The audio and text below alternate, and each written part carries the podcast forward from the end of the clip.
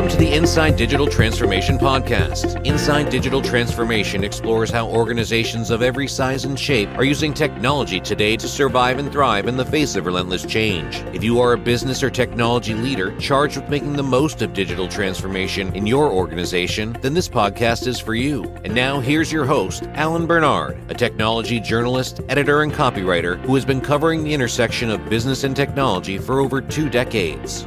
Hi everyone, thanks for tuning in. In today's episode, I'm speaking with Scott Gerlach, Chief Security Officer and co-founder of the cybersecurity firm StackHawk, about shifting cybersecurity left. Shifting left is the practice of moving the responsibility for ensuring secure applications out of production and closer to the developers actually creating code. Shifting left helps repair the broken cybersecurity feedback loop between software developers and IT operations. It is faster, better, and cheaper to fix problems during the application development or update process, but that is not how most software shops run today. There are a lot of reasons for this, but chief among them is developers are not cybersecurity professionals. They do not have the knowledge or training they need to spot problems before they become vulnerabilities. Shifting left helps solve this problem. Scott, thank you very much for your time. Thanks for being on the show. Yeah, Allen, thanks for having me here. I'm super excited to be on Inside Digital Transformation. Thanks, man. Yeah, I love doing this. It's great talking to you guys about all this stuff because, I mean, it is so important today. Just look at like Chat GPT and what's that, right? That's going to revolutionize things, or it feels like it's going to anyway. This is big deal stuff. So, yep. Okay, so do you have a definition of digital transformation that you work with as you go through your day? Sure. I feel like I was looking at this in the pre-read and I'm like, wow, this is such a loaded question on Inside Digital Transformation. I better get this really, really right. Okay. So my definition of digital transformation, like you mentioned, it depends on where you are as a company. Like, are born in the cloud companies doing digital transformation? Maybe they're like transforming bigger services to microservices, making them more nimble, making them more scalable, a little bit of digital transformation. But the way that I usually think about it is you're either taking a company whose primary business was not commerce or API or digital communication type of thing, and turning that and saying, we can get much more information from suppliers and customers and the manufacturing line and the whatever else is super important to them through this digital communication medium, whether that's APIs or some other thing, to help them be better, to help them be faster, more efficient, drive just-in-time inventory, those kinds of things that helps a company become efficient. And now that may mean taking legacy on-prem servers and moving them to the cloud, or it may mean we don't have anything. Let's start with some servers. So, I think even in that case, when people are making that kind of leap, the people that are working on CIOs that are working on those things are thinking about like, okay, how do I not do this the wrong way, given that everyone's kind of moving to the cloud or moving to immutable workloads, those kinds of things. But what technologies do I need? Do I need DLTs, right? Blockchain? Do I need cloud? Do I need apps? Do I need pick something, right? Yeah, exactly. And that's a big palette to draw from, right? So I have one that I run by everybody. And so it for me, digital transformation is using digital technology specifically to change the status quo. I mean, that's way more succinct and correct than what I said, but yes, I totally agree with you. Right, because because my job as a writer and a journalist is to boil the ocean as much as possible, right? To turn intensely complex ideas into single sentences or paragraphs and then move on to the next idea. But it seems like to me that wherever you are in your journey, that's ultimately what you're doing, right? You're changing the status quo in one way or another using technology, right? And it encompasses everything you said. Right, because it depends if you're a manufacturer, if you're a hospital, if you're a services company, if you're a consulting firm, do you have operations overseas? All of those things factor into the decisions you make around what technologies you need and ultimately deploy and at what scale. Right? Yeah, 100%. It's all about like how do you most efficiently get value to customers or value back to the organization. And the key word there, customer, right? Who is the customer? Mm-hmm. Internal customers are equally as important as external customers when it comes to this stuff, right? Because it's the ripple effect, right? If you disenfranchise your internal customers, then that's going to have a ripple effect on your external customers, and certainly on customer service and things like that. And so, okay. Well, I think that's actually a decent segue into what we're talking about, because as you're doing this, if you're a fairly good-sized organization, because they're the only ones that are going to be concerned with what we're talking about today, which is shifting left, right? DevSecOps, if you know, maybe another term for it. And you're going to have internal development teams. You're going to be thinking along, in terms of agile and improving product and things like that. But there's plenty of big companies. Like I worked for a big manufacturer that had, that made, giant turbines for people. And, they had an internal dev team that was, pretty large, because they were running software that was proprietary to their product. Right. Mm-hmm. So for people who aren't familiar with the term, what does shift left mean? I think, like you said in your email to me initially, was it's not a new term, and nor is it a new concept. But I think it's kind of taken on a new meaning, perhaps, or maybe dive into that a little bit if you want.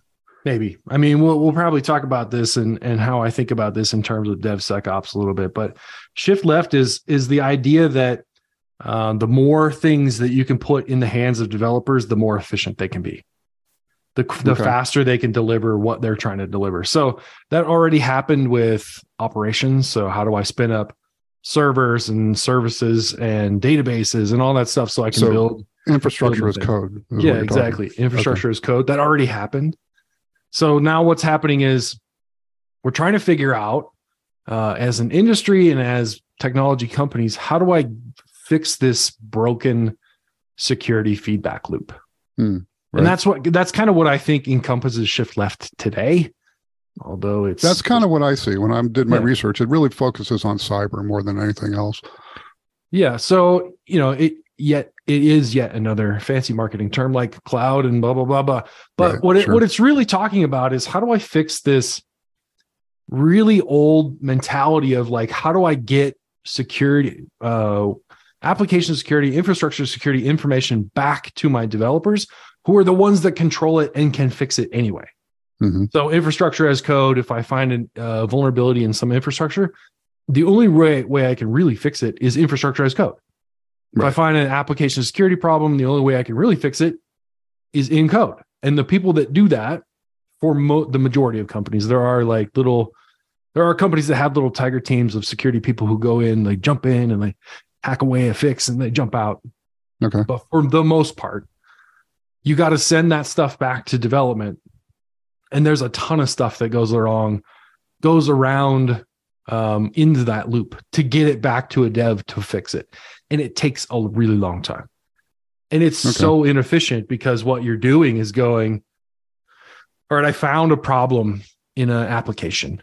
I'll stick with applications because I know applications the best. I found a problem in an application on the internet, publicly available.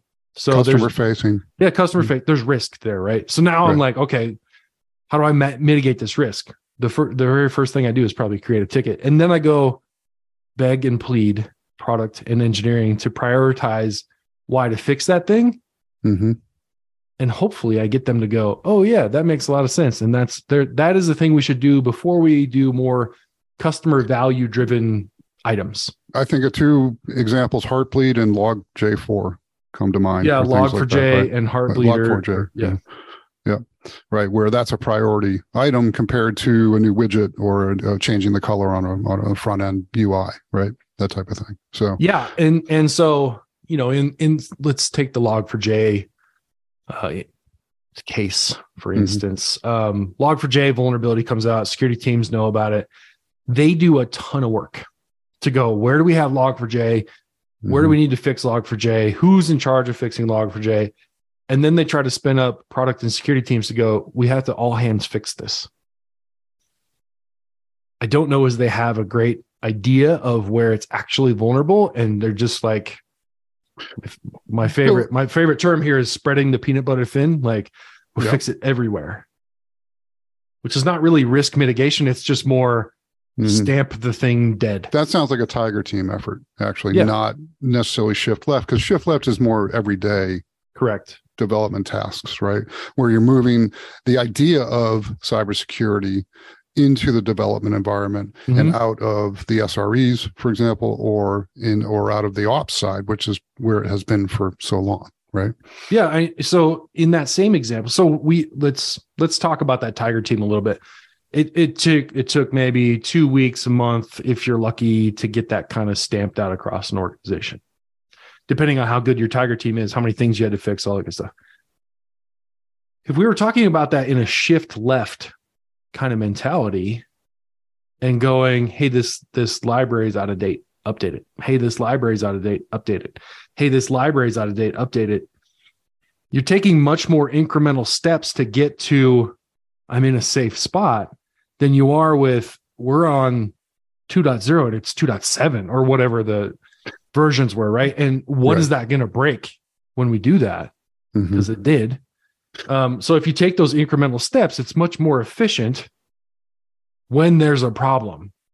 Let's talk about that. I mean, for people who don't know, what is a library? Yeah, absolutely. So in terms of applications, we're talking about open source libraries or libraries that you're using to build value, build applications. So if your application... it's code I go get. It's a chunk of code, a cash register, not cash register. Yeah, what am I thinking? Yeah, for an e-commerce site, right? It's a checkout function, for example. That's right.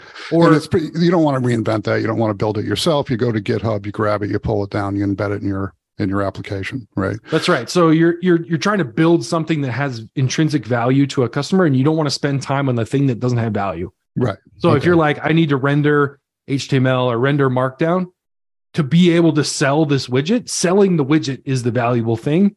Rendering the Markdown is not. So you probably go get a library to help you do this Markdown rendering and focus your energy on building the sales function for the widget. Okay. And so in the library has all the code, everything you need for that function that you're trying to achieve, right? But I think it's a good example because you said, okay, so we downloaded 2.0, but it's really the most current version is 2.7.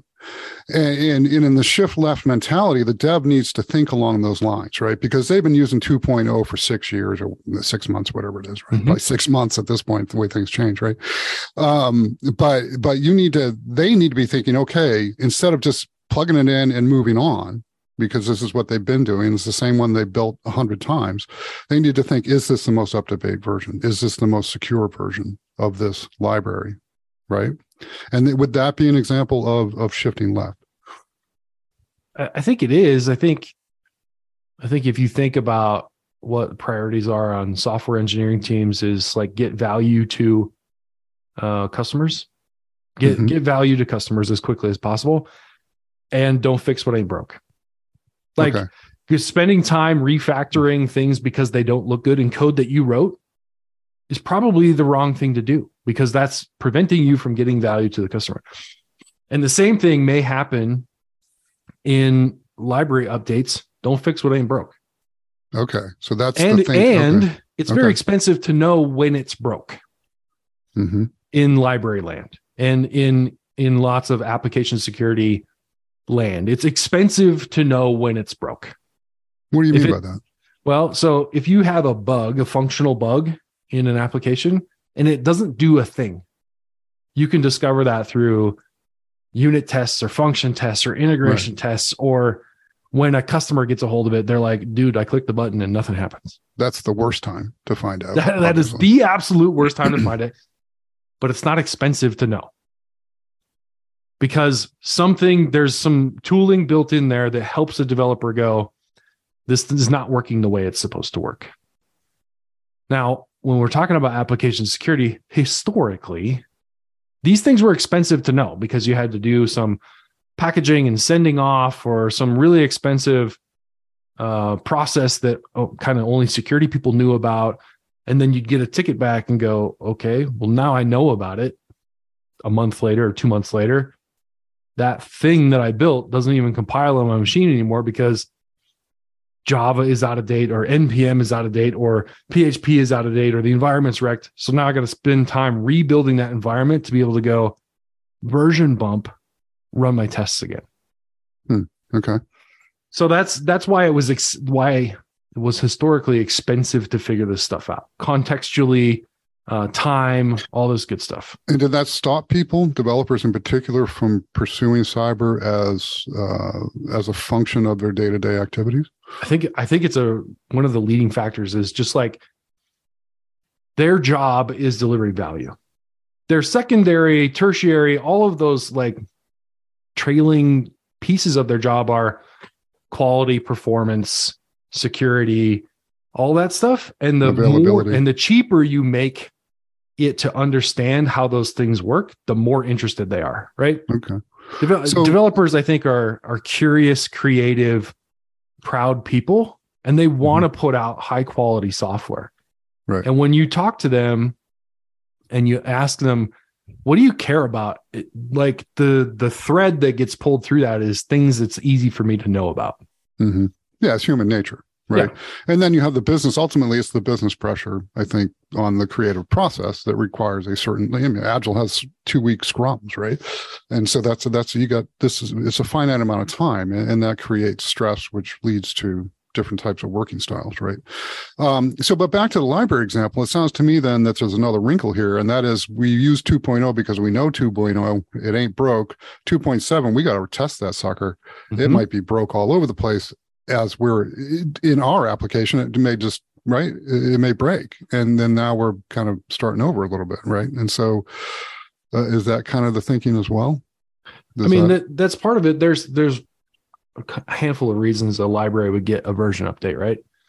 Well, that's okay. But I'm just thinking that it just sounds to me like that. What we just discussed is another reason why a library, you wouldn't download the most up-to-date library, right? For example, as a dev, you wouldn't use the most up-to-date code, right? Right. Well, I mean, you might at the time when you first pull it in and put it in package.json or some other package manager, at that time, it might be the most up-to-date thing. Right. And as long as it keeps doing the job that you want it to do, you don't really care. Until someone goes, ooh, there's a security bug in this thing. We need to update it. And now you're like, okay, well, I got it. Is it exploitable in my system? Do I need to spend time on this thing? Because if I do, and we're a major version out, or we're 4 minor versions out, there might be breaking functionality cooked through those versions, right? Which is a good reason for me to not upgrade before. And now there's a security vulnerability. So now I got to work my way through all this stuff. And that's what I mean by like, if you take that incremental step into, hey, this library is out of date and there's a problem with it. Hey, this library is out of date and there's a new feature or functionality. And I can understand what that life cycle looks like in the way I'm using the library. It's easier to go from, I got 2.6, there's a security vulnerability in 2.6, 2.7. Because the only thing that changed there is the security vulnerability. It's much easier. Whereas if you're 2.0 and 2.7 is the, hey, the security vulnerability has been in existence since 2.0. Everything until 2.7 is vulnerable. P.S. We did a bunch of changes to how the library works in between. Right. Now there's a lot of testing that has to go on. So that sounds, because I was thinking this in terms of new builds, right? But that sounds to me like an existing application issue. Sure. Right. Does shift left still apply in this instance as how we're discussing this current vulnerability with 2.0 versus 2.7?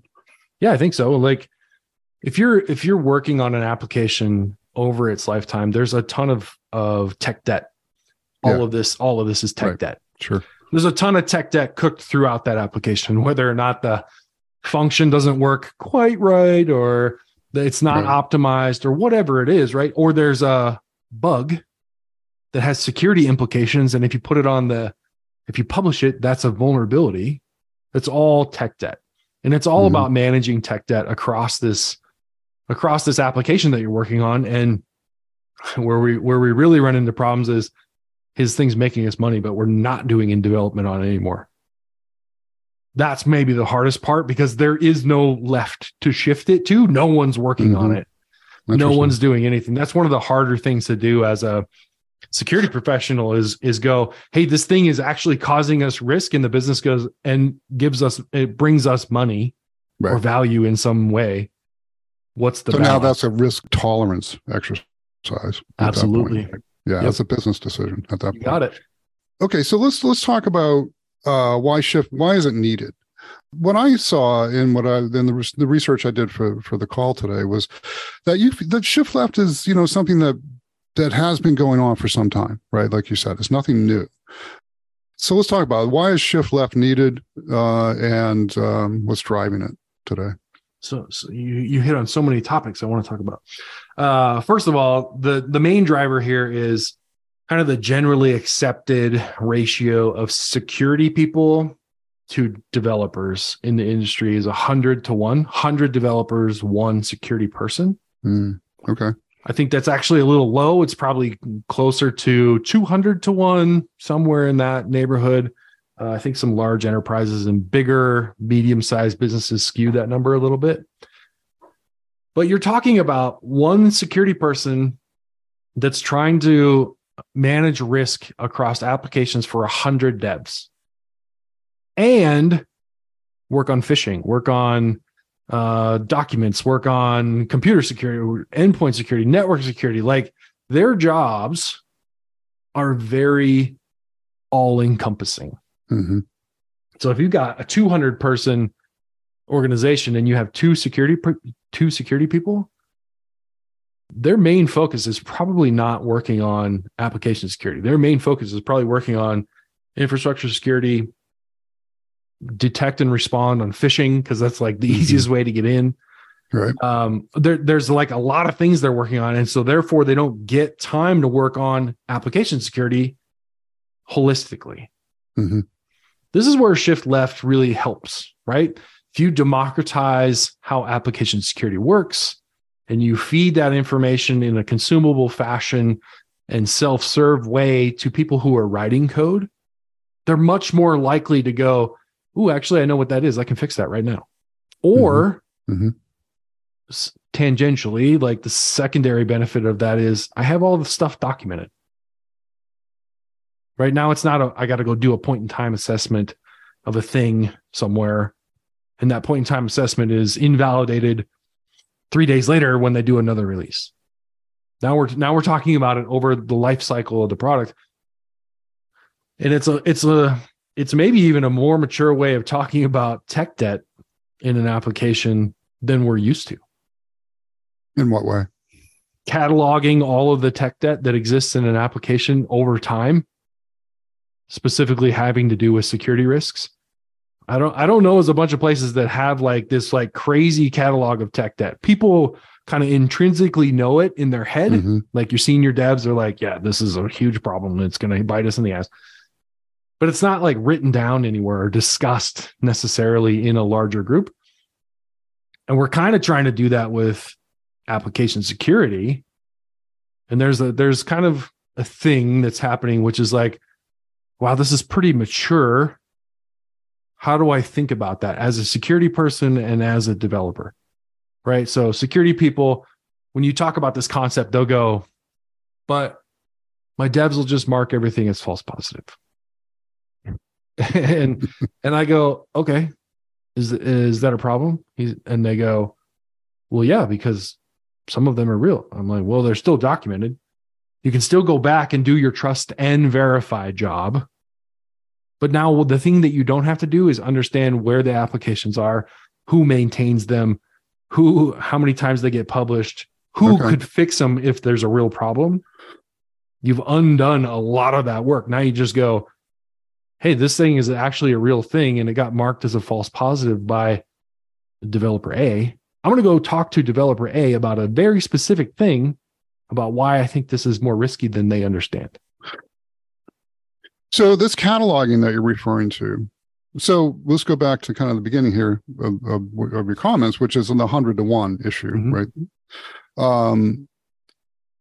Is it also though, but see, I guess the question I have is when people were building software before and with continuous integration, right? And testing automation, doesn't that fix the problem? Right? Why do developers need to worry so much about security when they're just going to run it through a bunch of QA testing anyway?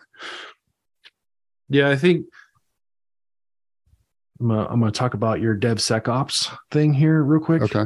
Yep. When we went, hey, this QA function isn't providing us a ton of value and the feedback loop is too long. Let's integrate that into CI or CD testing loops. Make the tests automated, make them run all the time, get that feedback quickly. We don't call that dev QA ops. We call it DevOps. It's all part of the same thing, right? Yeah. Got it. So this is how I think DevSecOps started. Was security people were like, dude, this looks awesome. We want to play in the middle, and we're not going to change how we behave, but we're definitely important in the DevOps cycle. So DevSecOps. Okay. And DevOps itself is more about how you changing how you operate and what you're doing and how you think about integrating into that life cycle. Right. So I really think it's DevOps. The reason I say that is because bringing the happy path testing back into CI is really valuable. I can test in CI if my happy path tests are working the right way. And when what's a happy path test? Happy path test, I put an input in here and an output should come back and look like this. Okay. I make a call to this API endpoint and I should get JSON response that contains some of this data. Okay. That's like happy path testing. What happens in security testing is it's bad path testing, and a lot of it. And so you're talking about, whether you're talking about static code analysis, looking at code that's been written, looking for patterns that are, or code flow that is bad or can introduce a vulnerability, or software composition analysis, which is looking at those open source libraries going, this is out of date and vulnerable, or dynamic application security testing running code, looking for bad path that works. Those are all kind of bad path type tests. So you're saying, okay, on this API endpoint, if I put in valid input, it should come back with an output that looks like this. Security testing goes, that's cool. What if I put bad input into it over and over and over and tons of different patterns and tons of different exploit kinds of attempts? Will it respond the way that it's not supposed to? Now, this is really expensive to write one by one, right? So if you went to a dev, come up with every kind of thing that you could potentially throw at this that would make this application break or make it vulnerable, they'd be like, that's not my job. I don't understand application security enough to be able to do that. That's where those security tools come in, to be able to go, I see an endpoint here that takes an input. We're going to hammer away at it with SQL injection, cross-site scripting, command injection, like this whole litany of OWASP top 10 or API top 10 / top all, not just the top 10, but all of them. Right. And see if the application responds the wrong way. And by top 10, you mean the top 10 vulnerabilities. Yeah. Right. Yeah. Okay. Yeah. So see if if the application responds the wrong way, I want to raise an alert. Yes. Yeah. So that's what we're talking about when we say, we say a lot, security testing is just testing. Right. Right. Security testing is just testing. As it should be. But, I guess, if we go back far enough, there really wasn't any security testing, right? And I think that's where all of this begins is 20 years ago, right? When you just rolled out stuff and, oh my gosh, Brian Mitnick, remember him? The very first hacker, I think, is Kevin Mitnick. Kevin Mitnick. Kevin Mitnick, yeah. And and so now it's you can buy it as a service. Yeah, the game has changed, and the thing that has changed is it's becoming much more profitable. Oh yeah, right, insanely profitable. Now it's like money. There's actual value associated with this, and the value comes in taking the least path of resistance. It's a economy of scale problem that every business faces. How do I quickly derive value from what I'm doing? And if my business is hacking other people's systems, then I want to do it as quickly. I want to do it as quickly and as efficiently as possible. So as far as people actively moving security further into the dev world. I say people, I mean organizations.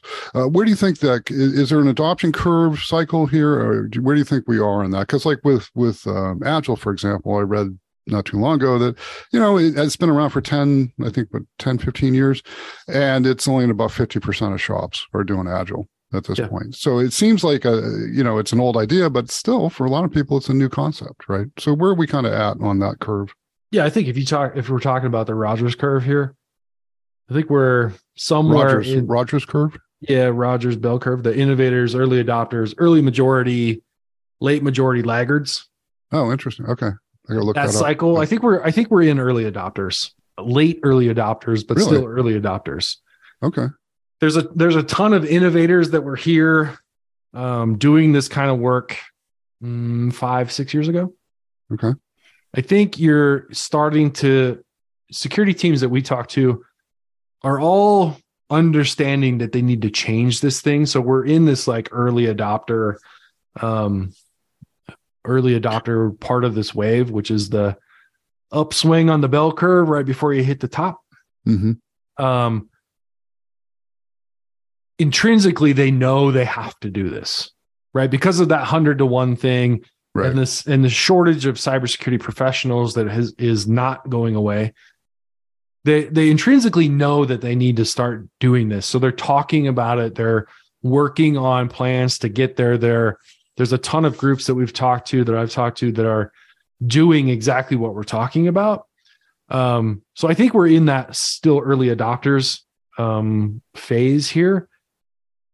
Okay. And I think a lot of the people that are talking about how do we do shift left? How do we do it the right way? How do we empower developers? How do we trust people that we work with in the same organization?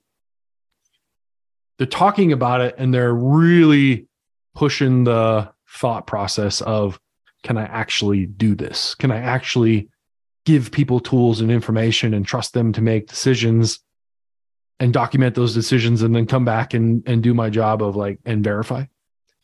Mm-hmm. And notice I never say but verify, because but verify to me says I don't inherently trust what people did. Okay. I always say trust and verify. So I think we're in early adopters. I think is it a cultural thing? Is the old name is people, process, technology, right? Add methodology in there, perhaps, right? In the process / methodology. What is, because there's a lot of tools involved, right? Continuous testing, continuous integration requires continuous testing, right? And it's all tools based, it seems like to me. It's automated. Otherwise, you're just never going to get through a million lines of code, right? Am I right on that? It's pretty much you're going to automate if you're going to do this. You have to automate if you're going to do this. Although I won't say you can't just magically run rub cloud on technology problem and then digital transformation happens. Well, I mean the tools. There's like 100 tools to use. Exactly. It just depends how to apply them, what you're doing, and right? The point I'm trying to make is you can't just go, hey, we're going to use Amazon now and do the exact same thing that you were doing before and make that efficient. Okay. So it is a little bit of tools. It's a little bit of tools that help you culture change. Right. Culture change is the important part. There are great tools out there that can help you perform that culture change. Interesting. Okay. And I guess it would be the same as shifting from waterfall to Agile, right? Well, not the same, but in many regards as far as culture goes, right? You got to shift how you think about culture shift 100%. Right. Yeah, how you manage people, how they think of their positions, how leaders lead, right? All of that has to change when you go from a waterfall project mindset to a product Agile mindset, right? Yeah, absolutely. And the same thing happens in this shift left mentality, right? Security teams need to undo what they think is their intrinsic value. Which is? Right now, the majority of them think their intrinsic value is finding problems. Okay. Their real value to organization is managing risk or helping the organization manage risk. Okay. That's their real value. It's not finding risk. Right?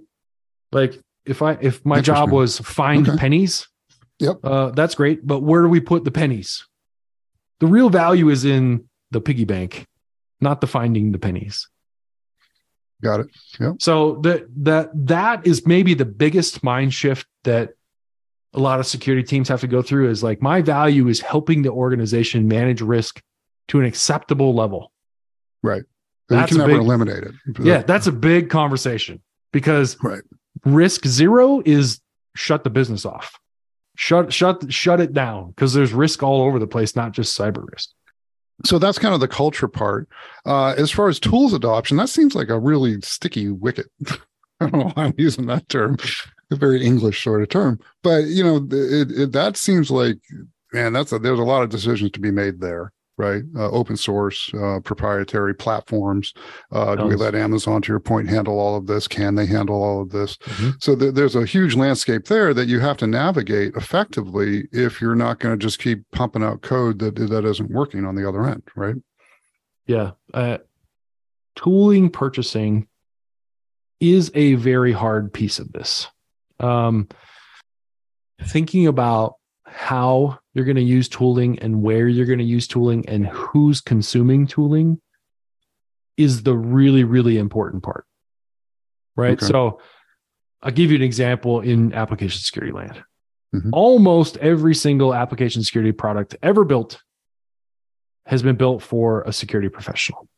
They organize data that way. The configuration is set up for how the context of a security professional, the integrations they build are like push tickets for everything. Those kinds of things, like they're very much built for a security professional, and security professionals spend a lot of time learning how to use those tools. Yep. Right. And use them well. Right. And use them well. The other side of it, right? The whole point here is that if you're trying to change how the tool works and who gets the output and when, you have to like break that mental picture of like how the tool works and who's going to do what, and involve the people that are going to end up using the tool. So if you're looking for a shift left CI/CD tool, mm-hmm. that your whole goal is, I would like the output to go back to devs so that they can fix things or triage things or whatever, and you go shopping for this tool and there's no devs involved in what you're doing, you're probably going to buy the wrong thing. And you're likely going to end up buying shelfware. Right. Right. So, because if you don't get buy-in from a development organization about how this is going to work and here's what it looks like, how does that look to you? And what would you do with this? And how does it fit into your workflow? If you don't get that before you buy the tool, you're going to get a lot of pushback. So what are the benefits of this as far as to the organization, right? Let's just start with that. The benefits to the organization. Yeah, to the organization, it's much more efficient, right? So if we talk about this long feedback loop again, we're talking about sometimes the argument is my CI/CD tooling will run faster if I don't implement security tooling in it. Now you take that downstream and you go, okay, now there's a vulnerability in production. Whether or not someone has found that changes this calculation a little bit, but getting that to be fixed takes product prioritization, engineering resources, some kind of communication about why this thing is risky. That's a decent amount of time, right? So you're talking, let's say, optimistically, you can turn that around in 2 weeks. If there is a breach, you might have to shut down product and engineering for a month to rectify this issue and go find the rest of the issues and try to rectify them as well, mm-hmm. to be able to instill customer trust. Okay. Like, we had a problem, we fixed that problem, and we went and looked for other problems and fixed those as well, is a much better story than we had a problem, we fixed it, and we're back to normal business as normal. Mm-hmm. Customer trust gets a little wonky in that scenario. Yeah, and we're not talking about just consumer apps here. We're talking industrial applications, right? Yeah, we're talking things that run turbines and power plants, and right. This is B2C, B2B, right. Industrial complexes. All of this stuff, all of them have customers, so we're all talking about customer trust, right? Now, if you go, okay, well, we could identify those things and potentially fix them while we're building them, and it takes us an extra 5 minutes Mm-hmm. Takes us an extra 10 minutes, takes us an extra day. You've increased the efficiency of the organization by quite a lot. And some things say the earlier, if you find a security vulnerability in while you're building code or in CI/CD, it's 13 to 20 times more efficient than if you find them and then try to fix them from prod. Okay. So what are its limitations? Limitations are education and culture. Education and culture.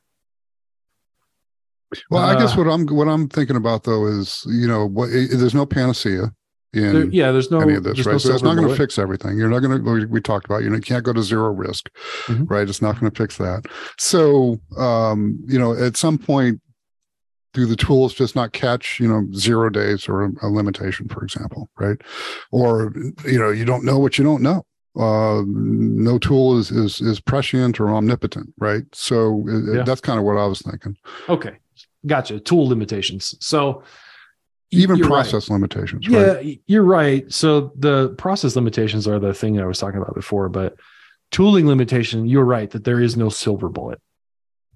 However, automating this information, having this continuous record of what's going on, enables you to get more value out of other processes. So if you've got a bug bounty program, you put stuff on the internet, bug bounty researcher comes up by and goes, hey, I ran a simple automated tool and I found 50 things. Now you got to deal with all that stuff. However, if you also run the simple automated tool, and you identify those things and you fix those things, now that researcher has to do more work. And that work is valuable, right? That work is valuable to you and to them because they've got to work on, is there a logic bug here? Is there a problem that can be discovered that's easier to find with human brain than with computer brain? So you're starting to get more value out of that. Same thing with a pen test. So lots of organizations have to get an annual or more frequent pen test. Mm-hmm. If you can go, dude, we covered a lot of the basics here. We've either fixed or know about the really basic stuff that we can find with automation. Now your job is hard. Your job as a pen tester is actually pretty hard. And the things that they're going to find are highly valuable. So you're starting to drive more value in other processes as well. But to your point, the tooling is not infallible. It's not perfect. It can't find everything. So what you're trying to do is push incremental value into process. Okay. And so, but the education training part also is a limitation. So talk about that. Yeah. I think if you are looking to shift left and you're not doing some kind of educational or, hey, we're on a journey together type shift in culture, then you're doing yourself a disservice. You may have been seen as the department of no. You may have been seen as the department of here's 110 billion tickets. So if you're not doing I want to change what I'm doing so that you can change what you're doing. And we're on this journey together.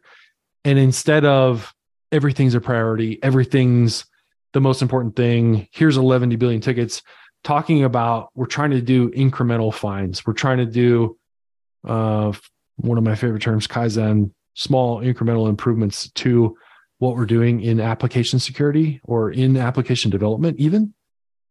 Then you're doing yourself a disservice and things are going to get rejected, right? So there's a limitation in, you can't just buy a tool and do it the same way that you were before. That's a limitation cultural process. The bolt-on mentality that this is really meant to address, right? Yeah. Okay. All right. Okay. Let's see. I've got some thoughts on that, but you bring up a good point. Part of my early career here was working at GoDaddy, large hosting service. Cool. That was really eye-opening, is to work at a hosting company, go, hey, we have servers. We'd like to give you access to them. and see how much attack traffic actually happens on the internet every day is really, really, really interesting. But it really makes you focus on important stuff. Mm-hmm. It makes you go, okay, cool. We're just going to be under attack. Yeah. That's all there is to it. We're on the internet. We're going to be under attack. That's step one. Step two is how does this company that I work at make money? Like, what's the inherent intrinsic value of this company that helps us make money? Start there. Start at protecting that thing. Get really good at that, and then go, okay, now I got to make sure that my separation of duty processes or my spearfishing education is really good so that this other thing doesn't happen. Because if you start at the things that seem easy to tackle, right? Preventing spearfishing emails from coming in, doing separation of duty stuff on wire transfer, that actually is fairly easy. But tackling the things that seem easy first inherently puts you behind the 8 ball on the things that are actually hard, but derive the value to the business. Does that make sense? It does. Yeah, because it's a kind of a panacea effect, right? You feel like you're doing something important by tackling the low-hanging fruit, and you can show the board, oh, we have, access management in place, right? And so therefore, we use multi-factor, so we're good, right? Yeah.